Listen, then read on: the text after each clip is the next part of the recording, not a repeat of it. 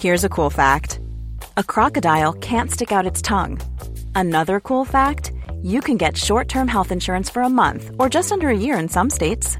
United Healthcare short term insurance plans are designed for people who are between jobs, coming off their parents' plan, or turning a side hustle into a full time gig.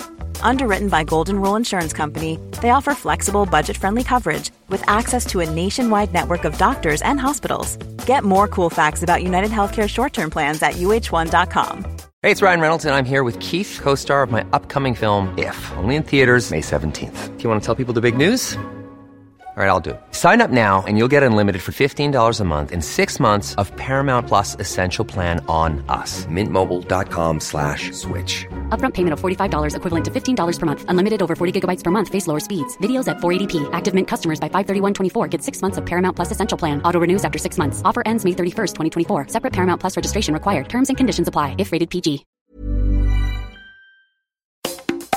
Det är så roligt att Träningspodden sponsras av Ellen för en fräsch intim känsla hela dagen. Då var det dags för det andra avsnittet av Träningspodden och det är jag som är Jessica. Och det är jag som är Lovisa. Jag börjar med att eh, staka mig. Det är jag som är Lovisa. Jag tycker det låter härligt. Lovisa Lofsan som de flesta känner dig som. Yes. Det har ju varit väldigt kul den här veckan tycker jag, sen vi drog igång. För vi har ju fått jättemycket kommentarer på podden. Jättemycket feedback superroligt. Det är nästan det bästa med att göra saker. Det är inte att skapa utan det är att få, få input från andra. Att faktiskt det uppskattas. Det pratade vi faktiskt om förra veckan när du pratade om eh, att du älskar att läsa kommentarerna på Instagrambilder. Det är lite samma grej egentligen. Det var ju flera stycken som hörde av sig sen efteråt och bara Jag älskar också att gå in och läsa kändisars kommentarer. Vi skiter i bilderna, det är bara vad som händer sen som är intressant. Nej, men eh, framförallt Instagram har vi fått jättemycket feedback eh, under hashtaggen träningspodden, så det får ni gärna fortsätta med. Och sen så har vi också en eh, Facebook-sida nu. Yes! Man kan gå in och eh, gilla Träningspodden på Facebook och där finns det jättebra möjlighet att ställa frågor så vi kan ha med oss någonting att prata om här. Det här är ju våran podd, vi gör ju den tillsammans känns det om. Det är inte bara Jessica och jag som sitter här med mikrofoner utan det är ju för, för er som vi gör den här. Så dela jättegärna med er av feedback, input, frågor, tankar, funderingar så, så tar vi med dem hit.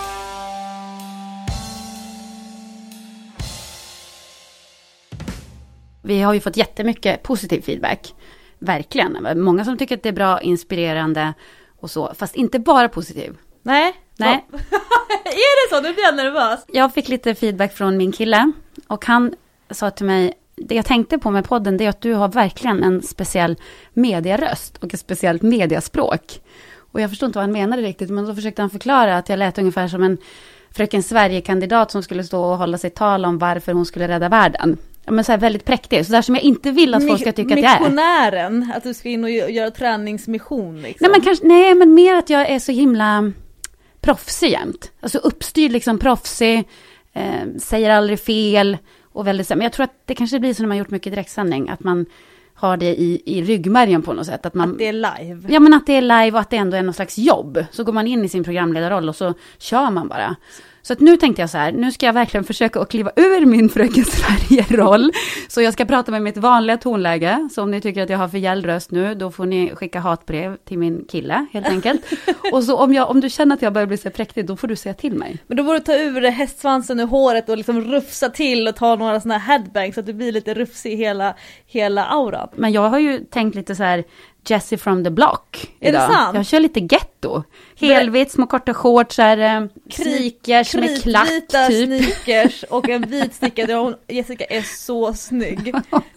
jag kommer... Nej men jag körde lite så här the block style så att jag ska vara lite mer loose. och jag tycker du är så stylad. Skulle äga Manhattan. Jag kommer i träningstights och en tröja och lite så svettig för att jag cyklar lite för fort. För att jag var stressad. Det är tur att inte jag har så mycket mindervärdeskomplex. Det är jobbigt att, jobba tillsammans med dig annars. Ja, men vi har lite olika approach idag kan man säga. Jag tycker faktiskt att det är härligt. Men du, säg till mig nu om jag låter som en präktig tant, alltså, fröken Sverige-kandidat. Ta ner dig på jorden. Ja, bra.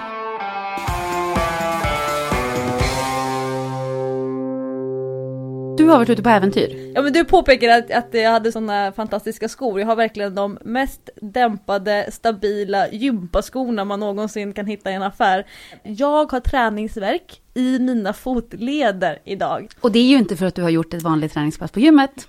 Nej, Jag har ju då varit i Bydalen, i Bydalsfjällen. När jag fyllde 30 förra året så fick jag i födelsedagspresent av min lilla syster Som för övrigt fyller 30 år nästa år och därmed ska få en hämndpresent. En ännu värre utmaning. Ja, vi, vi ser om det är Iron Man eller vad vi ska hitta på. För det här, alltså att matcha hennes present blir väldigt, väldigt svårt i elakhet. Alltså det här var i lördags så var vi uppe i Bydalen, i ett ställe som heter Höglekardalen, det ligger väldigt nära. Och på kalendern så stod det då att springa 50 kilometer i fjällen. Och därför har jag då träningsvärk idag. Men det stod ju springa. Det stod springa. Verkligheten var det väldigt mycket klättra, det var väldigt mycket hasa, sitta på rumpan och kana, gå på alla fyra. Eh, det var alltså en så här, jag nästan så blir lite darrig på rösten när jag pratar om det för det var ett trauma för mig. Men det låter ascoolt. Ja, i två timmar. Tre timmar kanske det är kul, fyra timmar börjar bli lite jobbigt, fem timmar, då känner man så här, ja ah, nu skulle det sitta skönt att gå in i en stuga och chilla lite. Sex timmar, nu börjar det bli tufft, sju timmar, vattnet tar slut. Åtta timmar, börja mola lite grann i ländryggen, trodde att jag skulle vara i mål. Nio timmar, börjar tappa humöret, hakan hänger ganska långt ner. Nio timmar och 24 minuter. Åh oh, herregud. Då gick vi i mål. Herregud. Alltså, nej, det, var, det var fruktansvärt. Men för er som inte har följt mig så länge eller inte har koll på min, min bakgrund, alltså från de här då 50 kilometrarna som vi lufsade, lunkade, klättrade och hasade i lördags, så finns ju en jättelång bakgrund till det. Jag har jobbat som PT, jag tror att jag är inne på elfte, eller nästan tolfte året nu, så jag har ju varit med ganska länge med tanke på hur ung jag är. Jag fick mitt första barn 2009, Sikten. Innan dess så sprang jag ish 7 kilometer kanske. Men det är inte så dåligt ändå. Nej, men för en PT så eh, är det helt normalt.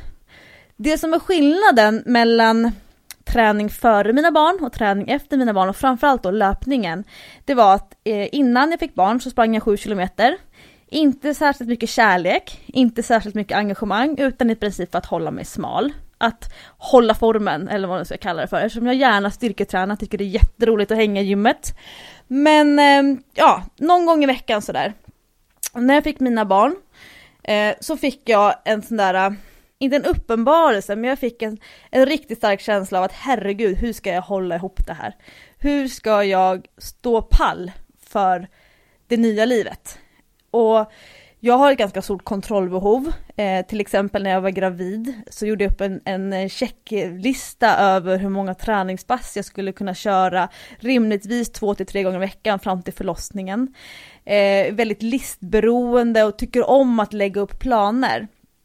Eh, och när man får barn, jag vet inte om jag talar för fler än mig själv, men det går ju inte att ha särskilt många listor, det går ju inte att ha särskilt stor kontroll, för det finns ju någonting annat och någon annan som tar väldigt mycket kommando. Mm. Och eh, där och då bestämde jag mig för att ja, men löpningen ska inte vara i första hand för att varken hålla mig smal eller för att få bättre kondition, utan löpningen ska för mig vara kärlek det blev liksom en symbolik för att jag unnar mig tiden att vara ensam, för det är inte självklart för mig. Annars har jag väldigt gärna mycket människor nära in på mig. Jag unnar mig tiden att vara utomhus, att eh, ta mig iväg, inte alltid ta den kortaste vägen från A till B, utan faktiskt ta en runda lite längre. Någonstans på vägen, om vi säger att jag började när jag hade fött mitt första barn så gick jag kanske 500 meter till Konsum och kissade på mig, mm. för att jag hade sån svag bäckenbotten. Och bara herregud, det här kommer ju inte hålla ihop. Hur ska jag kunna träna, liksom ta min träningskarriär, min PT-karriär och liksom eh, nu faller, nu faller allting isär. Men eh, från de här 500 meters promenaderna eh, så har jag byggt upp det till att kunna gå längre och längre. Så eh, jag gick nästan... Till att, till att kunna gå fem mil över ja, ett fjäll? Ja, exakt, verkligen. Från fem mil i veckan med barnvagn till fem mil på en dag. Nej men alltså fylla på med, med promenader, att långsamt stegra löpningen, att kunna springa 5 kilometer, att kunna springa 10 kilometer, 15 kilometer. Och inte ha någon stress och inte sätta upp det här maramålet direkt. Som jag gjorde. Som du gjorde. Och, och det, alltså, det är jätteolika och det är det som jag tycker är kul. Jag tycker man ska lyfta fram människors olikheter. För mig var det allra viktigaste, det var de här små stegen i taget och inte ta för givet hur saker och ting skulle bli utan låta liksom kroppen utvecklas i lugn och ro. Så jag tror att jag är inne på mitt sjätte maraton Det är otroligt. i september. Och jag har vant mig nu vid att kunna prestera på längre distanser och jag behöver få hjälp av andra människor att påminna mig om var jag befann mig för 5-6 år sedan. Att det här inte har varit en självklart, jag har inte levt med den löpningen så nära in på mig förut. Och då den här födelsedagspresenten eh, som 30-åring och som då infriades i lördags, det innebar att jag fick ju prova på egentligen hur det var för 5-6 år sedan. Hur det känns att tro att man har ansträngningsastma, för att man egentligen är trött. Hur det känns att pressa sig så hårt att man får eh, blodtrycksfall till exempel, vilket många av mina otränade klienter får i gymmet. Hur det känns att eh, ha ont i knät när man springer. Jag sprang ju några kilometer i, sån, i lördags i alla fall. eh, men så många av de här grejerna som jag har glömt bort eh, att vanliga motionärer, eller framförallt de som är otränade, upplever varje vecka i sina träningspass. Det fick jag liksom hoptryckt i någon form av tolvstegsprogram i lördags, så man hinner gå igenom väldigt många faser. Men det är ju ganska intressant för att vi har ju lite samma historia, fast vi är väldigt olika. Men just det här med löpningen, för, för många tror att det är så att man kanske springer väldigt mycket innan man får barn. Och så när man har fått barnen, då hinner man inte eller ja, orkar inte eller har inte tid, vad det nu kan vara. Men för mig var det precis som för dig, det var ju efter att jag fick mitt andra barn, också 2009, som jag var verkligen i katastrof, dålig form. Alltså jag var i så dålig form, både fysiskt och mentalt. Jag orkade ingenting, jag var trött hela tiden. Och såg ju ut som en vandrande tunna, om jag får säga det själv. Men då träffade jag min andra PT. Jag, jag säger att jag har både dig Ja. och min andra PT, Mårten Nylén. Eh, vi jobbade med tv-program tillsammans. Så då sa han till mig, det här går ju inte. Nu får du ta och skärpa dig och komma igång. Inte vara Liksom. programledare för Nej, så här kan du inte se ut. Du är ju programledare för Biggest Loser. Du måste ju vara i bättre form än vad de är. Snart så springer de om dig på en runda liksom. Och det var faktiskt så. Ja, i princip. Så han började köra med mig. Vi började träna styrka. Eh, som jag inte alltid har tyckt är så kul. Men, men han hittade ett sätt att göra Där det är vi roligt. olika. Ja, där är vi lite olika. Och sen så sa han till mig att du måste börja springa. Så jag började springa och på den tiden så bodde jag halvtid i Norge. Och det var mest där jag sprang. Och då hade jag en sträcka på tre kilometer. Det var först en och en halv kilometer upp för en backe. Och sen så var det en och en halv kilometer ner. Så man hade det, var sköna liksom ungefär på som i slutet. Bydalen då. ja, inte, li- inte riktigt lika långt kanske. Eh, och när jag började springa den där sträckan så orkade jag inte springa hela vägen upp, utan jag var tvungen att gå på några ställen i backen. Och sen så kunde jag ju springa ner då, för det är alltid lättare att springa ner för Ja, såklart. då kan man rulla. Men jag kommer ihåg, det tog inte så lång tid, det kanske tog två veckor innan jag kunde springa hela vägen. Och då kände jag så här, det här är en träningsform som passar mig, för här får man snabba resultat. Quick fix. Och det kan vara det också som, som jag tycker är jobbigt med att gå till gymmet. Att man tränar och tränar och tränar, men man ser ju ingenting. Man ser ju inte att det händer. Man kanske ser det om ett år, men du ser det ju inte imorgon. Nej exakt. Men på ju- löp, i löparrundan, då ser du ju nästa runda, så ser du ju att du har förbättrat det, eller Ja. du känner det det är ju det som är tacksamma med konditionsträning. Konditionsträning får man faktiskt resultat av eh, alltså direkt en timme efter passet. Redan då så får man faktiskt en bättre syresättning av, av eh, kroppen och musklerna och bättre blodvärden. Men som, precis som du säger, konditionsträning ger jättesnabba resultat på syreupptagningen medan styrketräning kräver mycket mer envist, långsiktigt arbete och om man dessutom inte vet hur man ska mäta framsteg och framgång när det gäller styrketräning, då är det sjukt svårt att motivera sig om man inte har den här självklara kärleken från början till att, att lyfta vikter. Alltså, min motivation att styrketräna nu, det är ju för att kunna klara av löpningen. Att kunna, kunna klara av att springa maraton och, och långa sträckor. Och då måste man styrketräna, för annars går man sönder. Mm. Och speciellt när man börjar komma upp i, i min ålder. Det lät som jag är en gammal pensionär. Då fick vi det också. Men det, är- det är är du, lite så. Jessica? Men det ska vi inte prata om nu. Man frågar aldrig en dam om hennes ålder.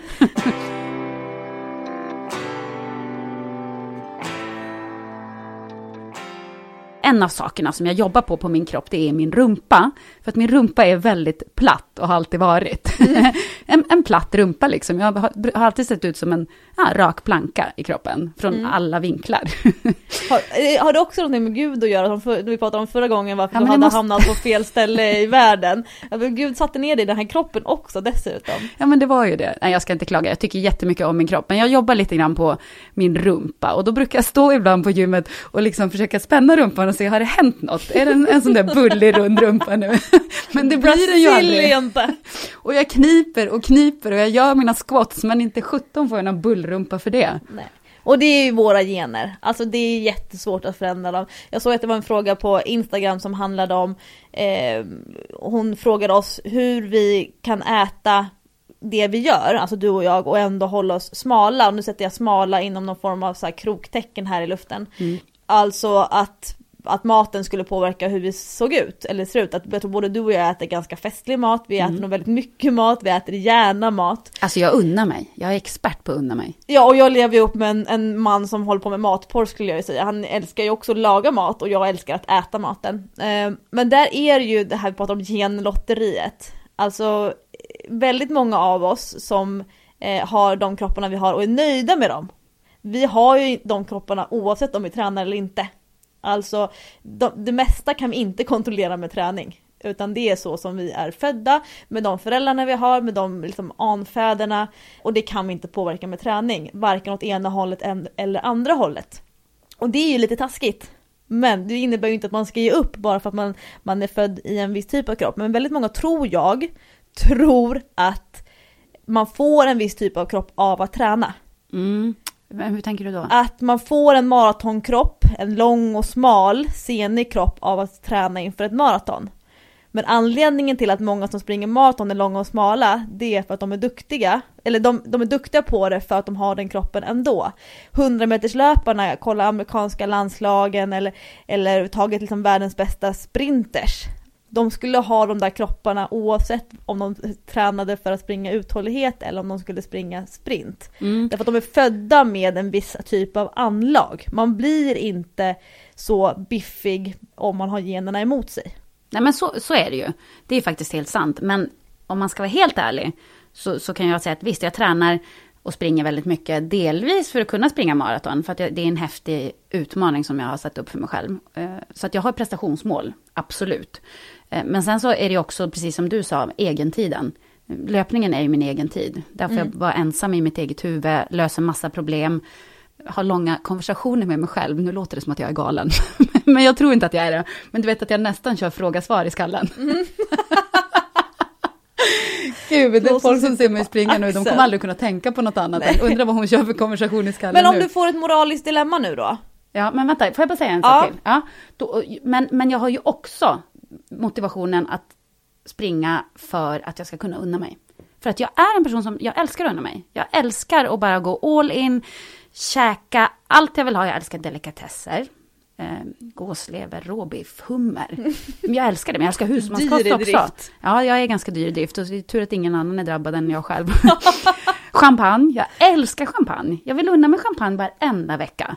Men ska jag kunna göra det, då måste jag träna. Skulle jag inte träna och äta som jag gör och dricka som jag gör och alltid unna mig massa grejer, då skulle jag helt ärligt, även om jag har anlag för att vara ganska smal, eh, så, så skulle jag ju lägga på mig.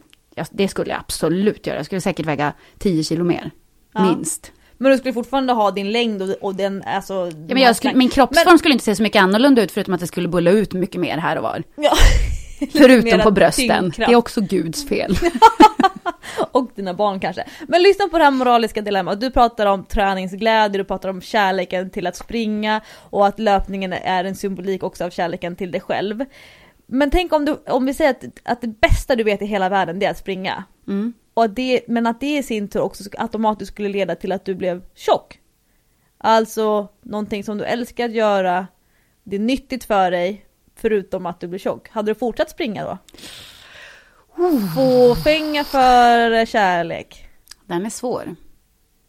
Helt jag... ärligt så tror jag nej. Nej men för det tror jag handlar mycket om styrketräning. Väldigt många som, som älskar styrketräning, tycker om att känna sig starka och gärna kvinnor som har nu fattat den här grejen med att, att knäböj och marklyft är sådana här övningar bra för att bygga lår och rumpa som är väldigt träningstrendigt nu att man ska ha ganska fasta, fast underkropp. Och bullrumpa. Och bullrumpan. Som jag ju ofta har då genetiskt från mina, mina föräldrar. Nej men att man glömmer bort då att ja, fast om du vill bli starkare så kommer du också få lite mera former. Mm. Och att då måste man ju också våga gå upp lite i vikt för att det är svårt att bli stark och inte bygga muskler.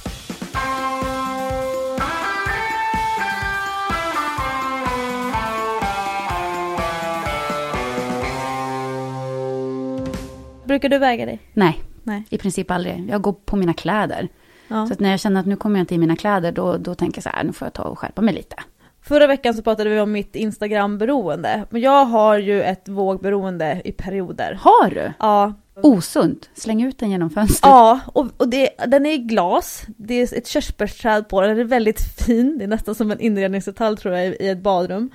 Och jag märker direkt att när jag hamnar ur balans, när jag stressar mycket, eh, när jag kanske har någon konflikt runt omkring mig eller har, liksom, har många lösa trådar, eh, och liksom hamnar, blir så lite otillfreds med mig själv på andra, ofta så mentala plan, då får jag ett driv eller så här känsla av att jag kanske borde gå och väga mig. Vilket ju är, det låter ju helt sjukt när jag säger det. Jag mår inte dåligt av det, men det ger mig ju noll. Alltså det ger mig ingenting. Det är någonting så här gammalt som sitter i.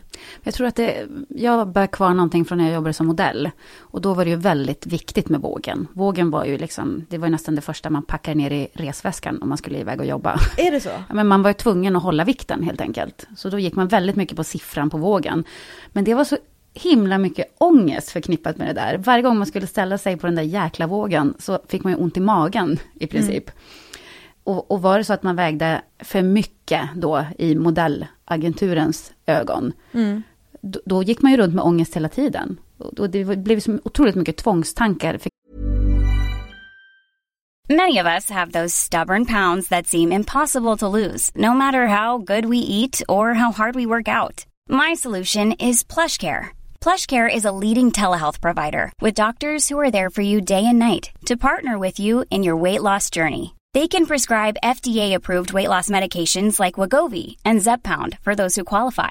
Plus, they accept most insurance plans. To get started, visit plushcare.com slash weight loss. That's plushcare.com slash weight loss. Quality sleep is essential. That's why the Sleep Number Smart Bed is designed for your ever evolving sleep needs. Need a bed that's firmer or softer on either side? Helps you sleep at a comfortable temperature? Sleep Number Smart Beds let you individualize your comfort so you sleep better together. JD Power ranks Sleep Number number 1 in customer satisfaction with mattresses purchased in-store. And now, save 50% on the Sleep Number limited edition Smart Bed for a limited time. For JD Power 2023 award information, visit jdpower.com/awards. Only at a Sleep Number store or sleepnumber.com. Vi är även denna vecka sponsrade av Rusta och det passar perfekt för det är ju full vår ute nu. Man kan vara ute utan att ha dunjackor och tio lager kläder, det gillar man. Äntligen, äntligen! Varje vår tycker i alla fall jag att det känns som att det är ett helt nytt liv som börjar. Jag kan sitta ute, jag tycker om att känna solen värmer ansiktet. Och för mig är det liksom, det, det är ett njut. Älskar att vara ute. Och Rusta, det är vårens bästa vän för de har allt för det här nya livet, utomhuslivet. Ja, precis. Vi har ju tidigare berättat att Rusta har ett brett sortiment av i princip allt som du behöver till din uteplats. Och jag har eh, snackat mig varm om solcellsbelysning. Det tycker jag är kanon. Du var inne på ljusslingor och krukor, Lovisa. Men oavsett vad man behöver så får man mycket för pengarna hos Rusta när man ska förvandla och förnya sin uteplats. Hur är det hos dig Jessica? Har du några favoriter när du ska piffa upp er utomhusmiljö? Ja, men det har jag faktiskt. Jag gillar att det känns lite loungeigt. Så jag brukar ju satsa på att köpa någon ny utomhusmatta. För att de är väldigt prisvärda hos Rusta. Så det tycker jag är en stor favorit. Ska jag säga vad jag är sugen på? Berätta. Jag tycker ju att det är bra att ha kuddar som man inte behöver ta in. Det står absolut på min lista för den här våren. Ja. Ja. Det ska vara lätt att ta sig ut. Kuddarna ska bara ligga där, redo att ta emot den. Ja, man älskar sånt som man inte behöver plocka ut och in. Och då säger ju nog jag att grejer till utegymmet, alltså vi pratar hantlar, kettlebells, foam roller, sådana saker är också för mig vår, att vara ute, det är låg tröskel till att träna och så kan man liksom ta in och ta ut. Och Rusta har riktigt bra hemmaträningsgrejer. Och jag tänker så här, ja, men man sitter och hänger där i sina kuddar och så kan man träna. Och så kan man hänga och träna. för alla våra lyssnare så är ju träning en viktig del av utomhusmiljön, det vet jag. Vi uppmuntrar och uppmanar våra lyssnare att njuta av utomhuslivet och kolla gärna in Rusta när ni vill uppgradera er utemiljö. Kolla in rusta.com, men framförallt besök ett Rusta varuhus och få inspiration till ditt nya uteliv. Vi säger tack till Rusta! Stort knippat med det där. Så att våg för mig, det är inte så bra. Om jag, känner mig att, om jag känner mig nöjd med min kropp och, och, och kommer i mina kläder, då är det bättre och sundare för mig att inte ställa mig på vågen. För ställa mig på vågen då och ser en siffra som jag tycker är för hög, då kan jag få panik, även om jag känner mig bra i kroppen. Du vad jag menar? Exakt, att man litar inte på sin egen känsla utan att man, man vill få motsatsen bekräftad lite grann av vågen. Ja, men lite så. Det är ju osunt. Och det är, det är ju, eh, många av de klienter som jag jobbar med är ju i en, en fas av livet eh, där de då alltså, lägger pengar och energi och kraft på en PT, att man faktiskt verkligen vill göra en satsning. De kommer ju till mig, kanske inte i första hand för att bli mindre, utan för att omfördela. Alltså flytta runt saker, precis som du beskriver att du skulle vilja ha eh, lite, lite högre rumpa kanske. Men det som väldigt ofta sker istället är ju att man behåller exakt samma format, men man blir lite, lite mindre istället. Men det upplever man inte själv, utan man ser att det hänger på samma ställen. Och det hänger ofta ihop med att man kanske konditionstränar lite för mycket, att man inte käkar eh, lika målmedvetet som man tränar och fokuserar på, på den delen.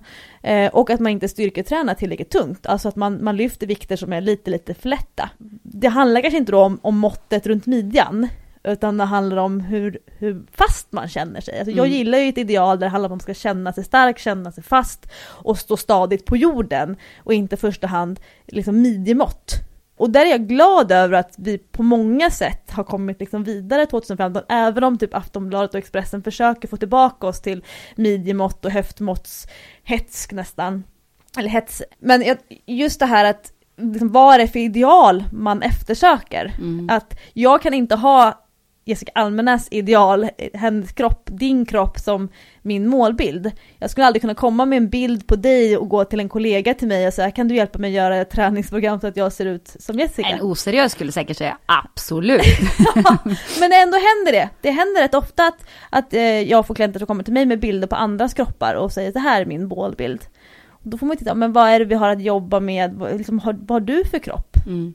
Men vad säger du då? Jag är inte så hård från början. Utan, ehm, Krossar du drömmen med en gång? Nej, eh, men jag försöker styra tillbaka fokus på sig själv. Eh, många människor som är ur, ur balans, de fokuserar ju väldigt mycket på andra. Eh, dels att man berättar för andra människor hur de ska göra, tänka och leva, men också på hur andra människor eh, ser ut och agerar. Så. Så då brukar jag alltid försöka styra, ja, men vad tror du skulle förändras inom dig om du fick lite, lite fastare rumpa? Jessica, till exempel. Skulle du vakna på morgonen lite lugnare, lite gladare? Skulle det vara roligare att gå med dina barn till skolan på morgonen ifall rumpan satt en centimeter högre upp? Nej, men det är klart det inte skulle, men man vill ju ha små projekt. En del människor har ju alltid så här lägenhetsprojekt de renoverar och håller på Målar element. oändlighet. Och när de är färdiga då köper de en ny lägenhet för att alltid ha ett projekt och kunna renovera eller fixa med någonting. Flikten får vi kalla det Ja, men för. lite så, men jag tänker att jag liksom har projekt på min kropp hela tiden. Mm. Och då tänker jag inte bara ytligt, utan även att jag ska liksom bli bättre med prestationsmål och sådana grejer. Och det är så skönt, för det är ju ett, det är ju ett ständigt pågående projekt som jag kan ha hela livet egentligen. Men hur, hur eh, mycket tankeverksamhet lägger du på din kropp skulle du säga? Om vi slår ihop löpträning eh, några gånger i veckan, styrketräning någon gång i veckan och så vidare. Liksom hur mycket tid upptar tankar och energi liksom på din kropp? Ganska mycket tror jag. Det låter ju extremt ytligt, men, men som du säger, det är inte bara ytan det Det handlar är inte om. bara fåfängan. Nej, det är inte bara fåfängan, utan det är ju också väldigt mycket prestationen. Och, och kanske mest för att jag, all, eller nästan alltid i alla fall, har ett lopp framför mig som jag ska springa. Och då måste man ju tänka på hur man ska lägga upp träningen och planeringen och sådär. Och sen är det inte alltid så lätt när man har ett extremt pressat schema som jag har och, och få in träningen. Så jag måste hela tiden fundera på hur kan jag hinna träna den här veckan? Hur ska jag göra för att trycka in de träningspassen jag måste göra? Vilka träningspass måste jag göra? Hur känns kroppen? Pallar den en, ett tremilspass den här veckan eller inte? Eh, borde jag istället göra ett intervallpass? Och då måste man liksom känna efter, hur känns kroppen? Har jag PMS? Har jag mens? Alltså det är lite sådär, sånt som påverkar också.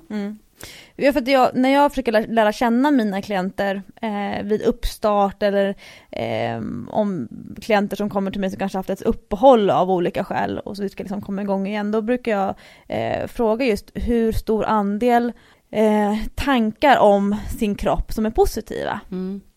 Och det här är min helt egna statistiska undersökning då, men där jag har kommit fram till att det är väldigt många svenska kvinnor som tänker dominerande negativt om sina kroppar. Mm. Och det, vi som mammor gör, vi är nästan maniska med att berätta för våra barn hur värdefulla de är, att de ska vara försiktiga om sina kroppar, att man ska skydda sig själv, att man integritet och tänka positivt och vi försöker förstärka den liksom, nya trenden att man inte ska berömma utseendet, man ska berömma eh, agerande eller känslor och så vidare. Eh, men ändå så sitter vi själva, väldigt många av oss, och, eh, och tänker negativt. Nej, men jag håller med dig. Och så är det väl för de flesta. Men när man tränar, nu kommer en sån här eh, Nu kommer lärdom igen. Sverige Nu kommer igen. fröken Sverige in här i podden. Har du lärt dig det här nu? Nej men när man tränar, det är en sak... Hör nu, nu börjar jag sluddra också. Men det är bra, det Där är försvann fröken Sverige. Det är Jessie from the block. Ja men precis. Men när man tränar eh, så börjar man ju tänka mer positiva tankar om sin kropp. Det är ju den positiva effekten som det får. Och inte bara för att den kanske blir fastare eller eh, förändrar utseende eller om man vill gå ner i vikt, att man går ner i vikt eller om man vill gå upp i vikt, att man går upp i vikt. Utan också att kroppen känns så mycket bättre. Och när kroppen känns starkare och bättre så tänker man ju fler positiva tankar kring den. Håller du inte med? Absolut. Eh, när jag då gjorde den här tokiga grejen i lördags, för att kunna göra en sån prestation så eh, gör man något som kallas för formtoppning. Det innebär att man tränar väldigt hårt en period innan, man riskerar att bli lite övertränad, att kanske få lite ont. Eh, det är nästan meningen att man ska känna sig sliten, man ska inte längta efter träning, det är en del av liksom en överbelastningsprocess. Så tränar man alltid tre gånger i veckan, då kan man, för att formtoppa då så kan man lägga till att man tränar fyra eller fem pass eh, två veckor. Och sen så vilar man och sen när man kommer tillbaka, har vilat då så är man ännu bättre än vad man var tidigare. Och för att kunna göra en formtoppning, och då gör man ju det för att man har ett prestationsinriktat mål. Då måste man ju också, inte bara våga träna mycket, men man måste också våga vila. Och det är ju det som går emot de många som inte är vana vid prestationsmålen, att de fortsätter träna mycket hela vägen fram för att de vill vara så förberedda som möjligt. Eh, men det som jag gör då i sista veckorna innan ett sånt här tävling, det är ju att, att vila och framförallt träna mindre. Kortare pass och, och inte alls lika tungt och inte lika envist, utan försöka liksom släppa, avdramatisera träningen. Och sen så, spring, så sprang jag, nu kommer jag ihåg, sprang, hasade, lufsade, lunkade eh, i lördags. Och sen så kom ju då en återhämtningsvecka nu, för då har jag ju gjort den här jättestora prestationen i lördags. Jag var helt bakis i söndags och kunde knappt prata, så här darrig på rösten. Men gick kunde... du ut och söp efter det där? Eh, det- Nej, jag skojar. Drack Resorb. Jag var helt ur fas. Eh, måndagen kände mig bättre, måndag kväll, då kände jag mig liksom levande igen. Men sen följer ju hela den här veckan nu som ju handlar om för mig då att, att återställa mig. Eh, och det jag märker då direkt efter några lugnare veckor eh, från, alltså veckor off från den, den vanliga träningen, det är att jag får ju ont i ryggen. Jag är så himla van att träna styrketräning, van att träna ryggen, i alla fall två pass i veckan försöker jag engagera ryggmusklerna. Och för min hållning är det jätteviktigt att liksom skulderbladen sitter på plats, att jag orkar hålla, upp, liksom hålla upp bålen. Jag föreläser jättemycket och står på scenen och kunna liksom ändå sända ut ett ganska hälsosamt budskap. Ja, det går inte som sätt. PT att stå på scenen och se ut som en hösäck. Nej, och, men då märker jag direkt nu när jag inte har tränat ryggen att jag, ja, men då börjar det mola lite grann, det börjar strama lite, jag vaknar på morgonen och det känns lite stelt i nacken. Och det har då inte att göra med, med lördagens lopp utan ja, men det är för att jag har brutit min träningsvana. Så precis det du säger, man tycker ju om sin kropp lite mer av att den kan träna men jag känner också att jag saknar styrketräningen, framförallt ryggträningen, när jag inte har skött den. Och det behöver inte vara så avancerat med att man har en gummiband som man har på kontoret och, och drar i några gånger om dagen. Men för mig blir det sån skillnad bara det här att påminna ryggen om att just det, du gör ett superarbete hela dagarna. Och då blir ju liksom ryggträningen någon form av belöning, att den faktiskt pallar och orkar hålla ihop hela Lofsan-paketet som är ganska energiskt. Det lilla krutpaketet.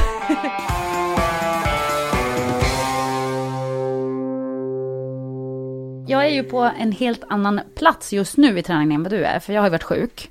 Eh, halsproblem som jag berättade i förra avsnittet och det har ju varit så himla utdraget och nu försöker jag komma igång igen. Och det är så jobbigt. Det är så jobbigt. En månad kanske som jag knappt har sprungit alls. Och innan det så jobbade jag så mycket så då hann jag inte heller springa så jättemycket. Och det märks nu på konditionen. Så att jag var ute och sprang i morse till exempel, sprang jag 7 kilometer. I 5.42 tempo. Och, och vad, vad är 5.42 tempo för de som inte vet? Ja, alltså det betyder ju att jag då springer en kilometer på 5.42 i snitt. Ja, så är det milen under en timme om du hade sprungit en hel mil? Ja, precis. Mm. Lite under, några minuter under en timme. Och det är väl, alltså för de flesta så är det ett okej tempo, men mitt normala grundtempo, det ligger på någonstans mellan 5, 5, 10. Är det tempo som du kan prata i? Ja, i 5, 5, 10, det, kan, det kan jag göra. Det är jättebra. Ja. Pratfaktor, det säger ganska mycket om någons kondition. Ja men precis. Men, men om jag springer ett grundtempo där jag fortfarande kan prata så springer jag i 5, 5, 10 ungefär. Jag ska ringa ja. dig nästa gång du springer. Ja men lätt. Mm. Så ska jag hålla koll också på hur fort jag springer. men nu sprang jag alltså 5.42 i snitt. Och var skittrött efter 7 kilometer. Och det är ju inte jag normalt sett. Jag kan ju springa två mil ibland.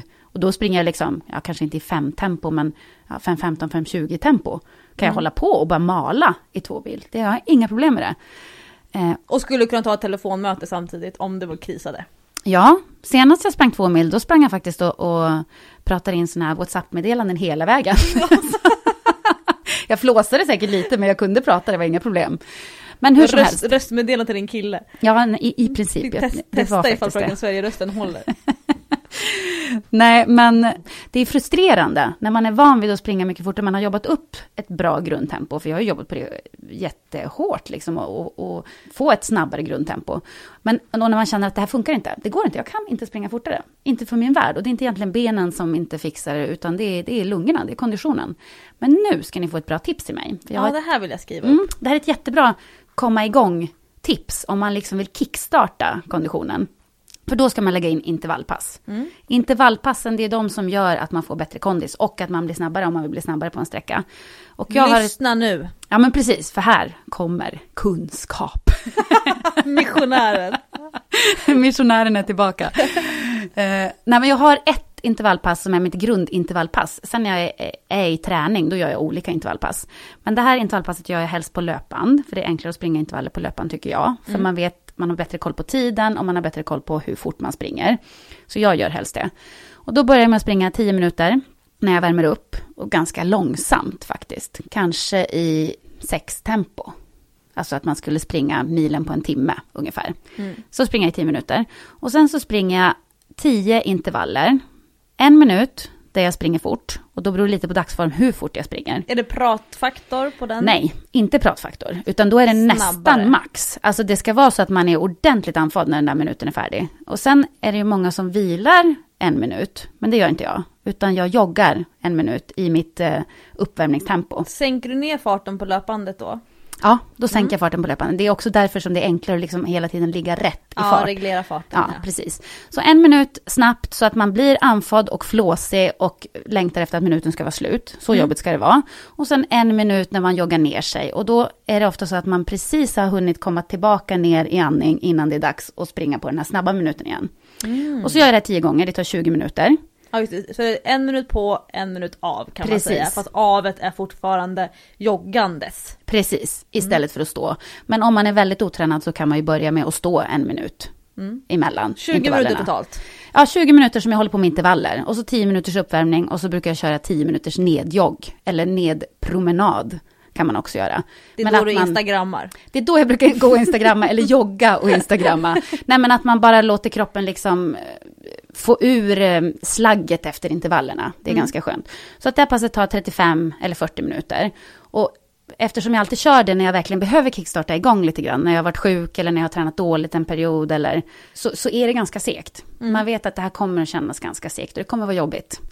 Men det går ju ganska fort. Det är 35 minuter. Pang säger det och så är det över. Och jag vet att nästa gång jag sticker ut och springer, då har jag nytta av det där intervallpasset. För att mm. det kommer verkligen att ge resultat. Och, och det här brukar jag göra ska jag kickstarta igång mig så kör jag intervaller två gånger i veckan. Istället för att köra ett långpass eller Mm. någonting annat. Jag älskar ju också en minuters intervaller, alltså när man springer en minut. Eh, fast jag står ofta bara och vilar för att jag blir så fruktansvärt trött. Men jag, jag tycker det är så bra det här, du verkligen poängterar de här 10 minuter innan och 10 minuter efter. För låt säga att man då springer två gånger i veckan, vilket de flesta skulle kunna klara av om de bara hade någon form av plan. Två, två löppass i veckan är inte övermäktigt varken i, i träningsmängd eller tillfällen. Men om man då har 10 minuter innan, 10 minuter efter, det är 20 minuter på ett pass, det är 40 minuter på två pass. På en månad blir det väldigt många extra minuter. Tittar man på ett halvår och till slut på ett år så får du så många minuter extra i joggtempo som du inte har om du bara promenerar och sen plötsligt springer intervallerna. Så jag vill verkligen förespråka de här 10 minuterna, att trycka på hur viktiga de är. Och speciellt det här när man egentligen helst vill instagramma på slutet, den sista tiden. Om man kan liksom uppbringa den sista motivationen till att faktiskt fortsätta jogga, för det är man ju faktiskt lite tröttare i benen. Ja men precis, men man kan ju lufsa. Man Ja. behöver, bara man inte går, men man behöver inte springa fort. Man kan liksom lufsa man fram. kan nästan jogga långsammare än vad man skulle gå riktigt raskt. Ja, men att man fortfarande joggar. Jag Ja. håller med om det. För det ger ju så mycket skillnad på uthålligheten och där ligger mycket av, av min, min eh, eh, förberedelsetid för att kunna springa längre, alltså nu pratar vi om 25 kilometer uppåt. Det handlar ju om att samla in 10 minuterna på alla intervallpassen. Jag älskar att springa snabbt, jag tycker det är jättekul. Men det har gjort att jag automatiskt har blivit mer uthållig så att jag springer lite för få långpass mot vad jag springer maratondistanser på tävling. Men jag klarar ändå uthålligheten för att jag liksom alltid har de där sista 10 minuterna efter intervallerna och alltid tar de första 10 minuterna på ganska stort allvar. Och inte håller på att ratta massa med telefonen då utan ah, men nu är det mina 10 minuter, nu har passet börjat. Så att inte passet börjar med intervallerna. Nej men så tänker jag också. Och, och precis som jag säger, att det här passet är ofta ganska trögt. För att det är ett komma igång-pass. Och det är verkligen så här, nu bränner jag ur det, jag har i kroppen. Men, men då brukar jag tänka så här, men det är över. Om 35 eller 40 minuter så är det över och det går så fort. Då kommer skumpan fram! I princip. Ner i omklädningsrummet. Då bara ploppar man upp skumpan. Det är paparazzi-bilder på det.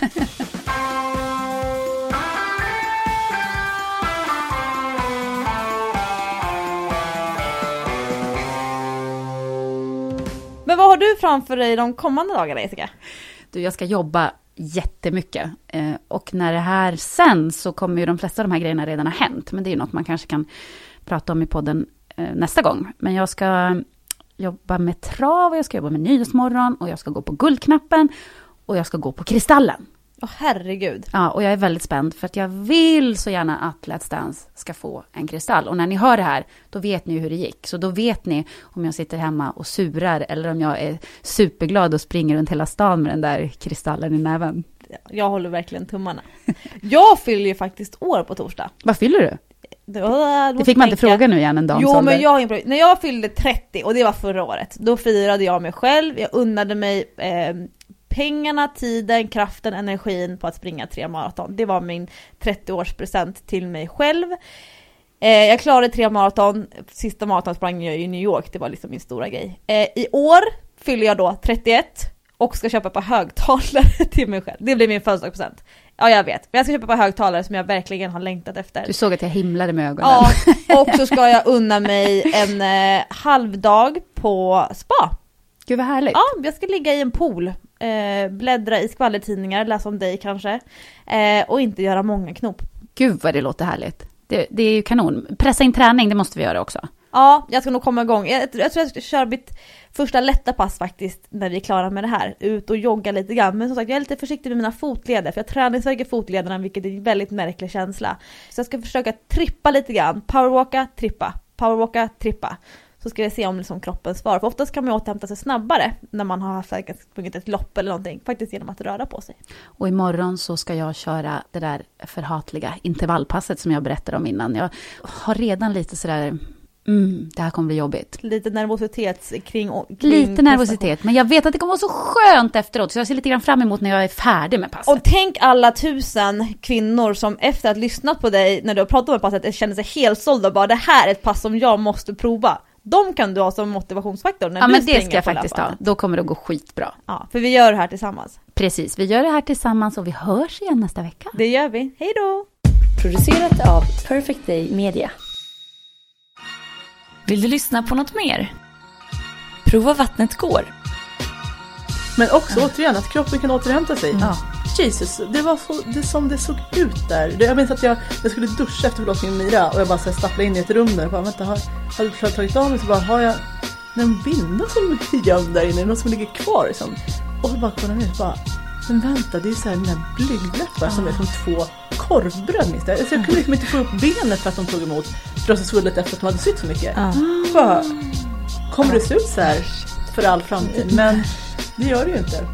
Nej. Så det var ju, det är bra. Att kroppen har fantastiska eh, återhämtningsmöjligheter. Det är otroligt coolt.